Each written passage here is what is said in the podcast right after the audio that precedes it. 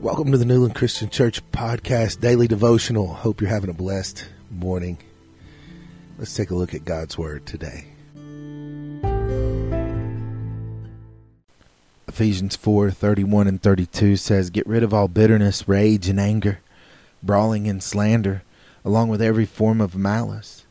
Be kind and compassionate to one another, forgiving each other just as in Christ God forgave you. You know, the world holds few, if any, rewards for those who remain angrily focused on the past. Still, the act of forgiveness is difficult for all but the most saintly men and women. Uh, are you mired in the quicksand of bitterness and anger? If you might, if, if you are, you you're not only disobeying God's word, but you're also wasting your time.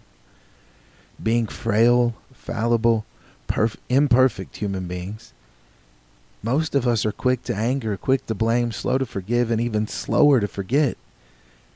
But as Christians, we are commanded to forgive others, just as we too have been forgiven. It is part of being a Christian. If there exists even one person alive or dead against whom you hold bitter feelings, now, right now, is the time to forgive. If there's someone that you hold bitter feelings with, now is the time.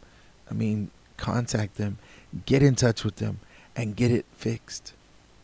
Or maybe if you're embittered against yourself for some past mistake or shortcoming, it's finally time to forgive yourself and move on.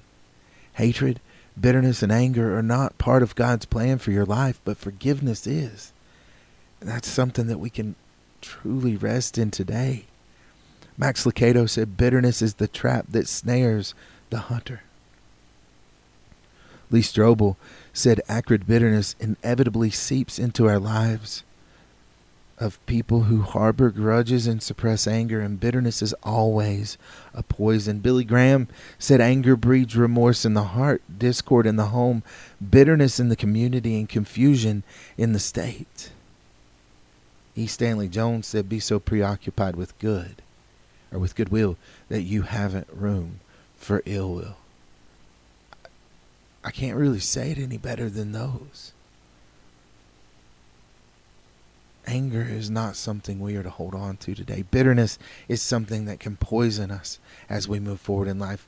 We must recognize what God is trying to do, and forgiveness needs to be a part of our lives. Let's go before Him in prayer and ask Him for the strength to forgive today. Father God, we come before you this morning. We thank you, Lord, that we have this opportunity Lord, I pray that you free us from anger and bitterness today. Lord, when we are angry, we cannot feel the peace that you intend for our lives. When we are bitter, we cannot see, sense your presence. So, Lord, keep us mindful that forgiveness is the command you have given us. Help us to turn away from anger and bitterness today. Lord, instead of help us to claim the spiritual abundance that you offer through the gift of Christ. Lord, guide us lead us, direct us to forgiveness and to everywhere you would have us to go today. Lord, we thank you, we praise you, and we lift it up to you now.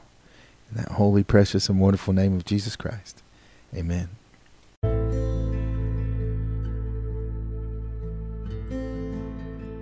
Thank you for tuning in to the Newland Christian Church podcast. We hope that this will help you as you go throughout your day.